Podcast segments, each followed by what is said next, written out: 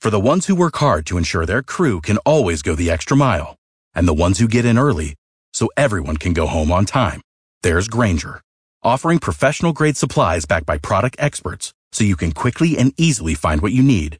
Plus, you can count on access to a committed team ready to go the extra mile for you. Call, click Grainger.com, or just stop by. Grainger, for the ones who get it done. I'm Scott Slade. Here's the latest from Jamie Dupree in Washington. Democrats in the House on Tuesday pushed through a plan to protect hundreds of thousands of illegal immigrant dreamers along with other foreign nationals who are on the verge of losing their temporary protected status in the U.S. The vote was basically along party lines, with 7 more moderate Republicans breaking ranks and voting for the Democratic plan, which basically is dead on arrival in the U.S. Senate.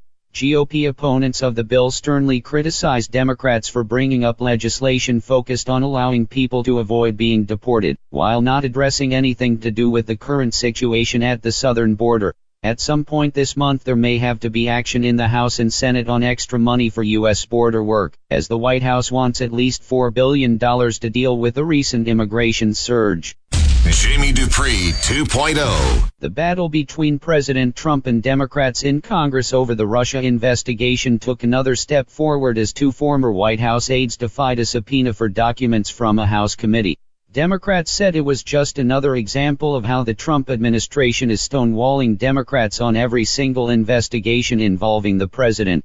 The White House countered that Democrats were simply asking for documents which should not be shared with the public or lawmakers in the Congress. The dispute may lead to even more talk of Democrats voting to hold former White House aides in contempt of Congress. A vote on doing that to U.S. Attorney General William Barr has been tentatively set for next week.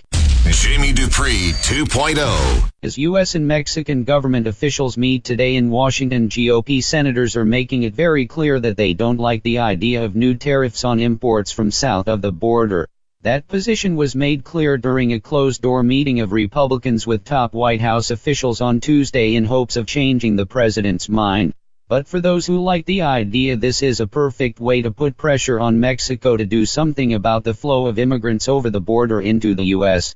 It's also an effort to put pressure on Democrats to deal on changes to a series of immigration laws, but so far there are no signs of any kind of immigration deal in the halls of Congress.